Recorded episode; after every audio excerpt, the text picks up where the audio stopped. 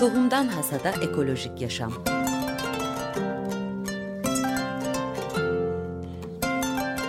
Hazırlayıp sunanlar Bora Kabatepe ve Zeynep Çelen.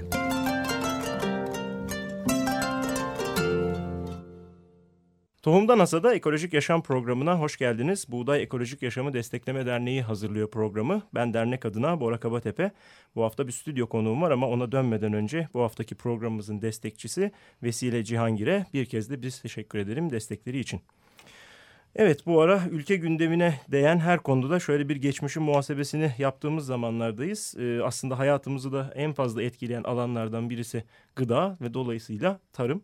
Ee, bunda da biz bir e, geçmişe bakalım. Neredeyiz? Ee, son geride bıraktığımız dönemde ne gibi gelişmeler oldu? Ve Türkiye olarak tarımda nereye gidiyoruz? Bunu bir konuşalım istedik ve bunun için bir stüdyo konuğumuz var. T M O B Ziraat Mühendisleri Odası İstanbul Şube Başkanı Ahmet Atalık bizlerle. Ahmet Bey, hoş geldiniz. Hoş bulduk. Ee, size artık programımızın kadrolu konuklarından da sayabiliriz. Bir sene oldu ee, sizle konuşalı. Geçtiğimiz sene su konusunda sizlerle konuşmuştuk. Tekrar bizleri kırmadınız. Açık Radyo dinleyicileri ve Buğday Derneği'nin takipçileri için buraya geldiniz. Teşekkür ben ediyoruz. De, ben de bir şey söyleyeyim bu konuda. E, Buğday Derneği'ne teşekkür ediyorum. Açık Radyo e, vasıtasıyla Açık Radyo'ya da bu arada teşekkür ediyorum. E, bu radyo vasıtasıyla e, son derece önemli ve başka yayın kanallarında işlenmeyen konularda duyarlılık göstererek e, üstüne basa basa bazı konuları vurgulatıyorlar. Biz de zevkle bu işi yapıyoruz. Ben de teşekkür ediyorum. Güzel, o zaman şöyle bu enerjiyle devam edelim programa. Şimdi ufak bir hani çok da basitçe aslında bir durum tespiti yaparsam, ben de çocukluğumda eğitilirken her zaman e, aklımda kalan bazı cümleler var. Türkiye bir e, tarım ülkesidir. Türkiye tarımda kendisine yeten bir ülkedir diye, ama geçmişte hem kendi gözlemlerimle hem de haber kanallarında vesairede kaynaklardan gördüğümüz kadarıyla e, ana vatanı olan ürünlerin bile bazılarını ithal etmeye başlayan, işte nohuttur, buğdaydır, bunun gibi ürünleri ithal etmeye başlayan ve son on iki senenin yanılmıyorsam dokuzunda tarımda dış ticaret açığı vermiş bir ülke durumundayız. Tarımın başına ne geldi de biz e, ilkokulda bu duyduğumuz e, işte kendine yeten ülkeden e, buralara geldik? Evet, Türkiye Cumhuriyeti Devleti bin dokuz yüz yirmi üçte kurulduğunda e, kırsal alanda halkımızın yaşaması dolayısıyla da kalkınma projeksiyonunu tarım politikaları üzerinden gerçekleştirdi ve gerçekten de başarılı politikalar yürütüldü. Bir kere devletin her alanda olması gerektiği, zaten sermaye yok, hiç hiç kimse de geçimini sağlayacak durum yok. Devletin her alanda olması gerektiği, bunun finansmanı devlet bankalarının kurulması gerektiği gibi e, önlemler, adımlar atıldı. Kurumlar kuruldu. Kurumlar ve e, bakın... E, reji idareleri vardı. bin dokuz yüz yirmi beşte dört milyon Türk lirasına bu idare alınarak tekele dönüştürüldü. E, tütün üretimi e, teşvik edildi. E, ben sigara içmeyi sevmem. E, sigara içenler de sağlıklarından dolayı lütfen sigarayı bıraksınlar. Gerçekten kötü bir şey. E, ama bu ülkede bazıları sigara içiyorsa bizim çiftçimiz üretsin. Bizim insanlarımızın üretimi ve bizim kurumlarımızın üretimiyle e, insan İnsanlarla buluşsun ama bıraksınlar, daha iyi. Ama tütünün başka evet. kullanımları da var diye de tabii, hatırlatalım tabii. tabii bir yandan da. Ee, ve birçok kit kuruldu. Örneğin et balık kurumu kuruldu, süt endüstrisi kurumu kuruldu, toprak mahsulleri, e, yemsan kuruldu. Birçok adımlar atıldı ve e, ilk planlı döneme geçtiğimiz bin dokuz yüz altmışlı yıllarla birlikte e, devletçi politikalar yine izlenmeye Hı-hı. devam edildi. Ta ki bin dokuz yüz seksenlere ve on iki Eylül darbesine kadar. E, bu darbeden sonra e, siz hatırlar mısınız, yaşınızdan dolayı bilemiyorum ama. Peki, müsaade etmez benim yaşım. Evet, e, bir üniversitede de hatırlayacağınız üzere hepimiz yaşadık. on iki Eylül darbesi deyince birden kendime geldim. Siz dedim kaç doğumlusunuz, doksan dört mü doksan beş doğumlu çıktılar, sözümü geri alıyorum dedim. Evet. bin dokuz yüz seksen sonrasında e, ben yaştakiler genellikle hatırlarlar. E, devletin sırtına yük olan kitler, kamu iktisadi teşebbüslerinin özelleştirileceği furyası, yani özelleştirmelerle, Hı-hı. serbest piyasa ekonomisiyle birlikte özelleştirmelerle tanışmaya başladık. Ve bin dokuz yüz doksanlı yılların başlarına kadar e, zarar eden bir kit bulunamadı. ülke üretiyor, kurumları çalışıyor, e, devletin sırtına kambur olan devlet kurumlarının Hı. özelleştirileceği gündeme geliyor. E, böyle bir şey bulunamıyor ve sonuçta e, bu kurumların e, zarar ettirilmeleri gerektiği Hı. ortaya çıktı. Örneğin Tekel örneğini vereyim size. Tekel'in yetkilileri e, yabancı firmalarla birlikte kutulu sigara, kutu sigara üretimine geçmek, o dört köşe kutular var ya, hmm. şimdi de öyle galiba, bilmiyorum ben. Ee, öyle üretime geçmek için müsaade istiyorlar. Ee, yabancı firmalarla rekabet edebilmek için. Ve tamam deniyor. Kuruluş sermayesi var, kullanabilir. O kullandırtılmıyor. Yüzde yüz yirmi faizli bir bankadan dolar kredisi çekiliyor.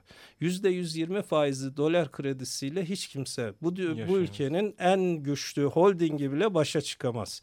Dolayısıyla zarar etmeye başlıyor kağıt üzerinde. Ha, zarar ediyor diye de e, alkol bölümü iki bin dörtte e, diğer sigara bölümü de iki bin sekizdeydi sanırım, özelleştiriliyor. Et Balık Kurumu Yeni Mahalle'de kombinası Ee, bir grup iş adamına satılıyor. Hı. Yine aynı işi devam ettireceğiz sözü veren bir grup iş adamına yirmi dokuz milyon liraya satılıyor. İş adamları bu arazinin hemen yarısını bir holdinge e, on buçuk milyon liraya kiraya veriyorlar. Bakın, yirmi dokuz milyona satıldı, on buçuk milyona kira. Balkanların ve Türkiye'nin en büyük A V M'si kuruluyor buraya. Bu iş adamlarına yetmiş dükkan veriliyor. İş adamları bu yetmiş dükkandan da yıllık on beş milyon lira kira geliri alıyorlar. on buçuk milyon lira e, şey dolar Herhalde. pardon. on buçuk milyon milyon dolar e, kira. Dükkanlardan da on beş milyon dolar etti, yirmi beş milyon dolar. Kaça almışlardı? yirmi dokuz milyon dolara. Ve arazinin diğer kısmında yüz milyon dolara bir yabancı şirkete satıyorlar. Yani bu kitlerin tasfiyesini gördük biz. Hem Et Balık Kurumu'nun bir kombinası böylelikle ortadan kalkmış oluyor, hem de ne kadar ucuz ve kelepir fiyatlarla satılıyor. Bu iş adamlarının aldıktan sonra yarısını yüz milyon dolara, diğer yarısında arazi kirası on buçuk milyon dolar, dükkan kirası on beş milyon dolar. Gelirlerine baktığımızda gerçekten üretimi yok etmek üzere bir özelleştirme süreci de başlıyor. Hatta size şunu da söyleyeyim. Tohum bugünün en önemli konularından bir, bir tanesi. Birçok dernek, tohum derneği, tohum takas şenlikleri yapıyorlar. Güzel de yapıyorlar aslında. Bizim de bir e, tohum takasla ilgili projelerimiz var. Evet. Yaşasın Tohumlar kampanyasıyla. Evet, güzel de yerel tohumların yaşaması açısından işler yapıyorlar. Fakat bin dokuz yüz seksen sonrası kendi tohumumu niye üreteyim? E, niye boşuna para harcayayım? İnsanları çalıştırayım? E, dışarıdan parasıyla satın alırım, daha kolay diyen tarım bakanları gördü bu ülke. Hı hı. Yani bin dokuz yüz seksen sonrası tarım açısından tam, tam bir felaket sürecine dönüştü. E, ve son e, zamanlara geldiğimizde e, bakıyoruz artık e, kurbanlık İthal eder olmuşuz ilk kez. Saman ithal eder olmuşuz ilk kez. Ee, ne bileyim et ithal eder olmuşuz. Nohut, ki mercimek, almazdık. Buğday, ee, say say bitmiyor. Say neredeyse. say bitmez. Çünkü e, bu tarıma değer verilmemesinden kaynaklı çiftçi artık bugünün Türkiye'sinde neredeyse Belçika yüz ölçümüne yakın bir tarım arazisine ekmekten vazgeçti. Hı hı. Ee, yakla, TÜİK'in, Türkiye İstatistik Kurumu'nun verilerine göre yaklaşık yirmi yedi milyon dekar araziyi Türkiye artık ekmiyor. Çiftçi artık ekmiyor çünkü kazanamıyor. Ee, Belçika'nın yüz ölçümü de otuz milyon dekar. Birbirine son derece hı hı. yakın. Ee, bu, bu e, kapsamda bakıyoruz, Türkiye buğdayın ana vatanı. Geçen sene beş milyon tonun üzerinde buğday ithal etmişiz ve bir e, epey bir e, miktar dolarımızı dışarıya başka ülkelerin yani refahına sunmuşuz. E, yine bakıyoruz bu kapsamda kuru baklagillerin birçoğunun ülkemiz ana vatanıdır yine. E, nohut dediniz siz Hı. programın başında. iki milyon yedi yüz bin dönüm nohut ekim alanları daralmış. E, neredeyse yarı yarıya dar, daralmış vaziyette. Kazanamadığı için çiftçi artık ekmiyor. Mercimek e, en son Mersin limanına inen mercimek G'doğlu muydu G-G-G. değil miydi kavgalarından hatırlayacağımız mercimek. Yakın zamana kadar iki bin dokuza kadar ihracatçı olan Türkiye bakıyoruz bugün e, mercimek ekim alanları son on yıllık karşılaştırmalar bunlar. Yine yüzde elli civarında küçülmüş, ee, yaklaşık iki milyon dört yüz bin dönüm küçülmüş vaziyette ve dolayısıyla e, üretimde oldukça azalmış vaziyette, artık yetmiyor, yurt dışından alıyoruz ve iki bin dokuzdan itibaren mercimekte örneğin Türkiye net ithalatçı, yani dışarıdan almazsak pazara sunacak mercimeğimiz olmayan abi. bir duruma dönüşmüş. Bakın kitlerin burada önemini size şundan da vurgulayayım. bin dokuz yüz seksenli yılların başında Nadas alanlarını daraltma projesi kapsamında nohut ve mercimeğin özellikle bu Nadas'a bırakılan alanlarda fazla bir şey istemediklerinden dolayı bu alanlarda üretimini teşvik edelim. Hem Nadas alanları küçülmüş Değerlendi. olur, hem de bu e, ürünleri kendimize yeterlilik derecesinde üretebiliriz babında.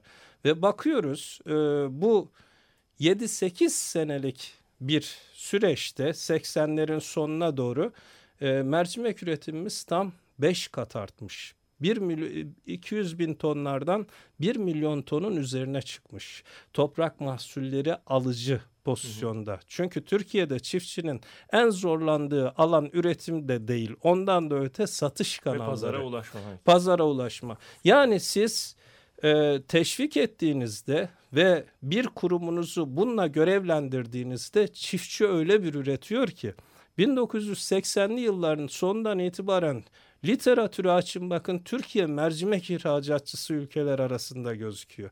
Ama aynı Türkiye bin dokuz yüz doksan dört yılında çıkan istikrar programları çerçevesinde alım garantileri bittiğinden kaynaklı, teşviği bittiğinden kaynaklı yine bu üretimlerinden uzaklaşmaya başlamış ve iki bin dokuzdan itibaren artık Türkiye ithalatçı. Hı hı. Yine sizin yaşınız pek el vermeyecek. Çok ortaya çıktı bu programda. bin dokuz yüz seksenlerin başlarında bir hanımefendi vardı. Sanırım Hacettepe Üniversitesi'nde bir hocaydı. Ben de çocuktum o zamanlar. Hı hı. Her gün televizyonda, her akşam, o zaman bir kanal vardı. Böyle çok kanal da yoktu. Mercimeğin turşusu, pilavı, bunu köftesi. Babamdan hatırlıyorum ama bu o yani mercimeğin şimdi aklıma gelmeyen her şeyini anlatırdı.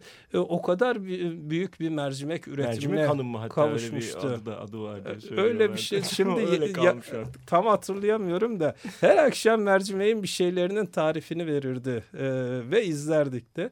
Ve Türkiye mercimek şampiyonuydu. Dünyada ihracatçıları arasına girmişti. Yani İmkanı sunduğunuzda ve çiftçinin pazarlama kanalını kolaylaştırdığınızda bizim çiftçimizin yapamayacağı şey yok. Ama bakıyoruz destekler babında Avrupa Birliği bütçesinin hala yüzde kırkını tarım desteklerine ayırıyor. Türkiye'de bu oran yüzde iki.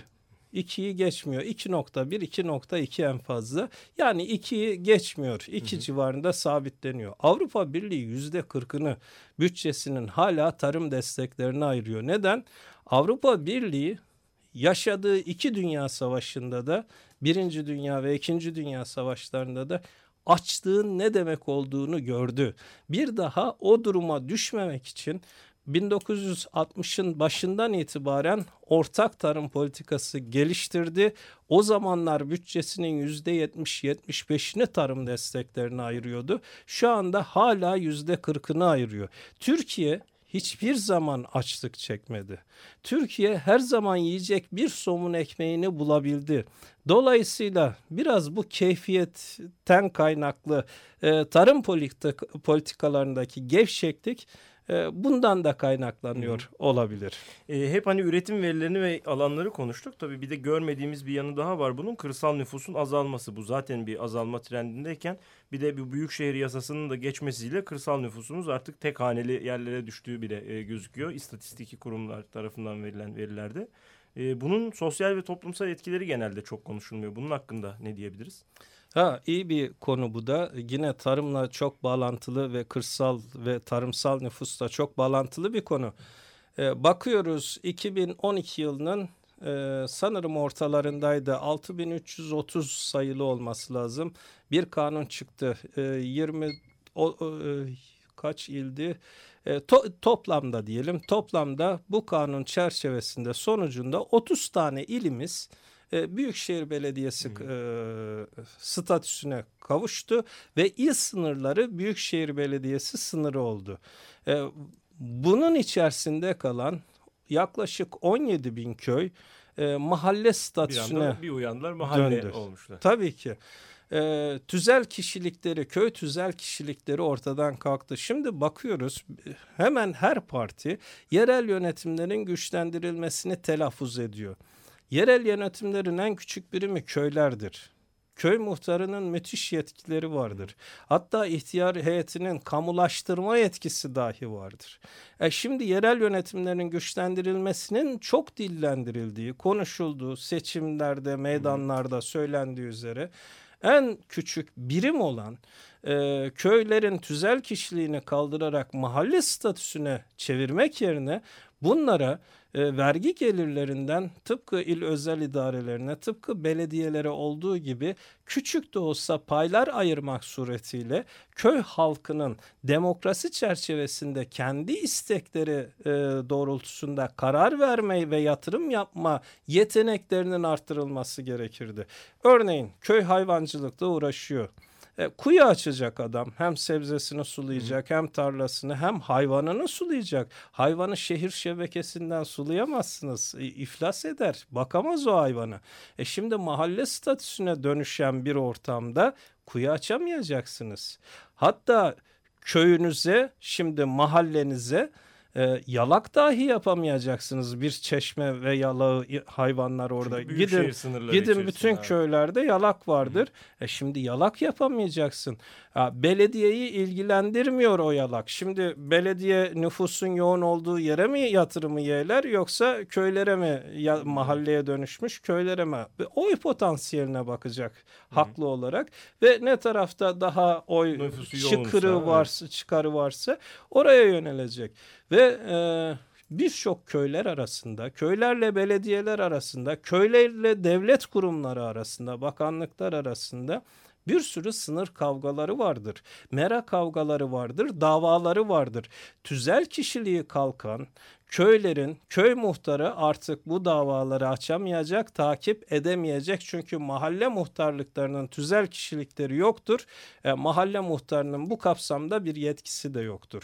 Artık tüm malları, mülkleri belediyeye aittir. E, belediye ile arasında kavga varsa da o köyün bitmiştir artık. Artık efendi e, mahalle e, belediyelerdir. Belediyeler olmuştur. Ve şu kapsamda da e, baktığımızda Şu kapsamda da baktığımızda beş yıl sonra yürürlüğe girmek üzere belediye gelirleri kanunundaki ve dışında bizlerin ödediği birçok vergiyle köylüler de artık mahalleye dönüşmüş köylüler de e, muhatap olacaklar. Ev vergisi, hı hı. E, köyün temizlik, daha önce sahip olduğu bazı hakları hakları kaybetti, kaybettiler vaziyette. Ama bunu şimdi hissettirmemek için beş yıl sonra devreye girmek Üretimin üzere. Üretimin üstündeki yükü aslında o zaman göreceğiz biz. Ve e, bakın çiftçiler üzerinde Türkiye'de yapılan araştırmalarda çiftçinin yüzde altmış beşi geçinemediğini söylüyor. E, temizlik vergisi, e, kanalizasyon, atık su vergileri su gibi gibi kuyu açamayacak, nereden sulayacak? Ee, bu gibi fonksiyonlar beş yıl sonra yürürlüğe girdiğinde çiftçi otomatikman üretimden uzaklaşmaya başlayacak. E, dolayısıyla e, gö- bugüne kadar bilmediği vergilerle muhatap olmaya başlayacak, hı hı, ve göreceli olarak fakirleşmeye başlayacak. O zaman ve bu artık... kanunla ve hı. bu kanunla birlikte Türkiye'deki köylerin yarısı kapatılmış oldu. Biz bir, beş, altı, yedi, sekiz sene sonra bir program yaptığımızda bırakın kendini besleyen yedinci değil yedi yüz yetmişinci ülkeyi belki Türkiye olarak konuşacağız. Dolayısıyla tam burada bunun olmaması için acaba biz neler yapabilirize belki ay- e, sonunu ayırabiliriz programı. Şunu, ha tabii. E, mutlaka siz süreye bakın, ayıralım. E, bir de şunu söyleyeyim. E, köylünün ahırı ya bahçesindedir ya evinin altındadır çoğu köylerde. E şimdi Hıfzıssıhha kanunu devreye girmiştir belediye oldukları için. E, bir vatandaş o köye, yani mahalleye, yeni mahalleye, hı hı, taşındığında efendim ben bu ahırın kokusundan rahatsız oluyorum dediğinde e, o ta- ahırı taşımak için yer beğeneceksiniz. Hı hı. İlçe sınırları dışına, dışına belki e, çıkarmanız size yazılı tebligatla gelecek. E şimdi bırakın ilçe dışına çıkmayı, o ahırı üç kilometre öteye kurduğunda e, arazi alması gerekecek. Araya mesafe girecek, petrol yakacak, hı hı, iş ra- zaman süresinden dezavantajı olacak. Yani hayvancılık da bitecek o mahallelerde. Mahallelerde zaten hayvancılık yapamazsınız. Hayvancılık, evet. Artı artık mahalle olduğunuz, tüzel kişiliğiniz kalmadığı için her ne kadar kanunda o meradan mahalleliler de yararlanacak dense de yarın öbür gün bir şirkete o mera kiralandığında tüzel kişiliğiniz ve e, bir muhtarınızın e, temsil yetkisi kalmadığından dolayı da bununla mücadele edemeyeceksiniz. Evet. Dediğim gibi sonuna artık, yani bu desteklerin kaldırılması çok uzun bir tarihsel süreci de olabilir. Böyle bir karamsar tablonun ilerlememesi, ilerlememesi için muhakkak politika yapıcıların da üzerine bazı görevler düşüyor ama e, bu programı dinleyen biri olduğumuzu düşünelim. Bu karamsar tablo karşımızda. E, gıda tercihlerimizi nasıl yönlendirebiliriz ki e, bunların oluşmasını, daha da hızlanmasını önleyebiliriz? Şimdi bizim gıda tercihlerimizi şekillendirmemizde çok küçük gruplar üreticiyle birebir temasa geçerek temin etme yoluna gidiyorlar ki bunlar e, çok meşakkatli, uğraşı gerektiren e, zor olaylar. Bunların devlet politikası olarak uygulanması gerekiyor. Yani sen ben bir dernek kurup kendi işimizi çözebiliriz ama yetmiş sekiz milyon insanı düşündüğümüzde herkesin bizim kadar vakti olmayabilir ve herkes düzgün, sağlıklı ve ucuz bir şekilde beslenme hakkına sahiptir. Bunu sadece ve sadece bu ülkeyi yöneten hükümetler alacakları tedbirlerle uygulayabilirler ki e, bu tedbirlere de mutlaka zaman ayırıp e, izleyicilerimizle paylaşmamız gerekiyor. Yoksa sadece kara tablo çizerek, hı hı, E, efendim e, tablo karaymış biz de bunalıma girdik, E, bu bunalımımızda da yaşayalım gibi bir durum da olamaz. E, her şeyin çözümü var, yolu yöntemi var. E, bununla politikacılarımızın bu yöntemlere bakması gerekiyor. Ama ne yazık ki ülkemizin son on, on iki, on üç, on dört yıldır yönetim tarzına bak. Baktığımızda e, bütçemizin e, bütçemizde örneğin iki bin on beş yılı için tarıma, hayvancılığı ve bitkisel üretime dahil toplamda on milyar T L Türk lirası destek ayrılırken faiz ödemelerine elli dört milyar T L ayrılıyor. Yani üretime, Ta, gıdayla, beslenmemizle ve sağlıkla ilgili bir alana sadece on milyar T L ayırırken faiz ödemelerine elli dört milyar T L ayrılması sağlıksız beslenmenin göstergesidir. Ve ne zaman biz sağlıklı beslenir, yedi ülkeden, kendi kendini besleyen yedi ülkeden biri oluruz? Bu tablo tam tersine döndüğünde. Yani faiz ödemelerini bitirir, üretime kaynaklar ayırdığımızda ancak bu e, zevkle üreten çiftçilere sahip oluruz. Bir çiftçi e, ürettiğinden zevk almıyorsa, içinden gelerek yap, e, yapmıyorsa o işi, E, ağzınızda kuş tutsanız sağlıklı gıdaya ulaşamazsınız. Onun için çiftçinin üretiminden karşılığını görmesi, işini severek yapmasını sağlar.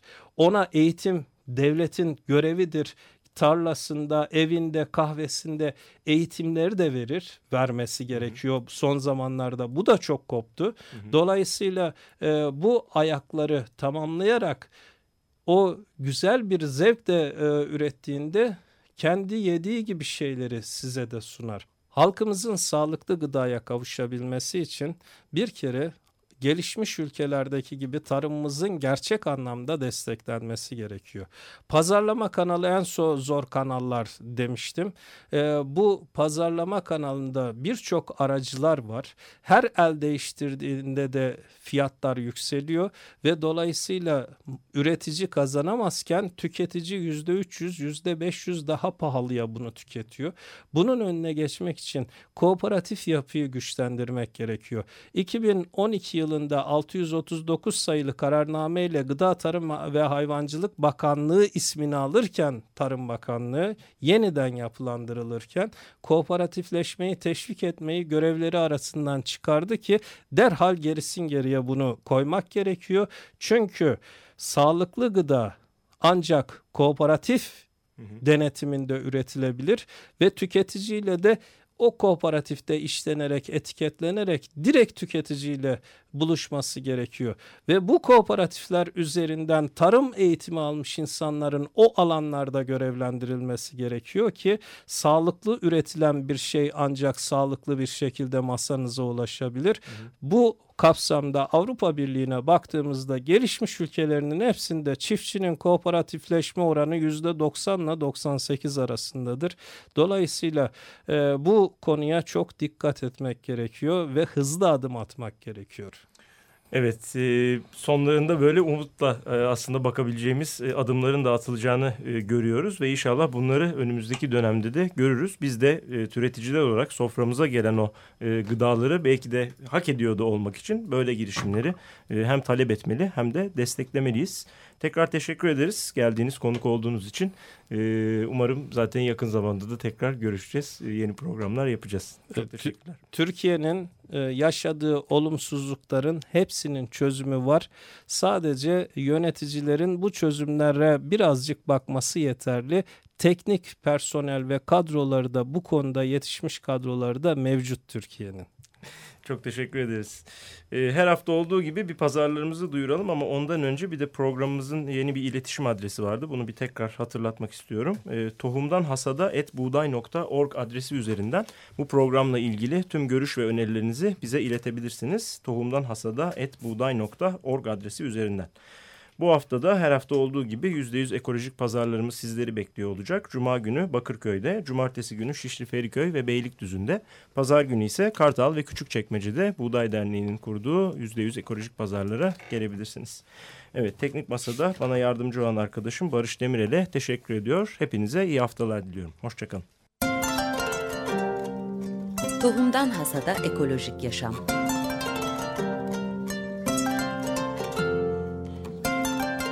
Hazırlayıp sunanlar Bora Kabatepe ve Zeynep Çelen.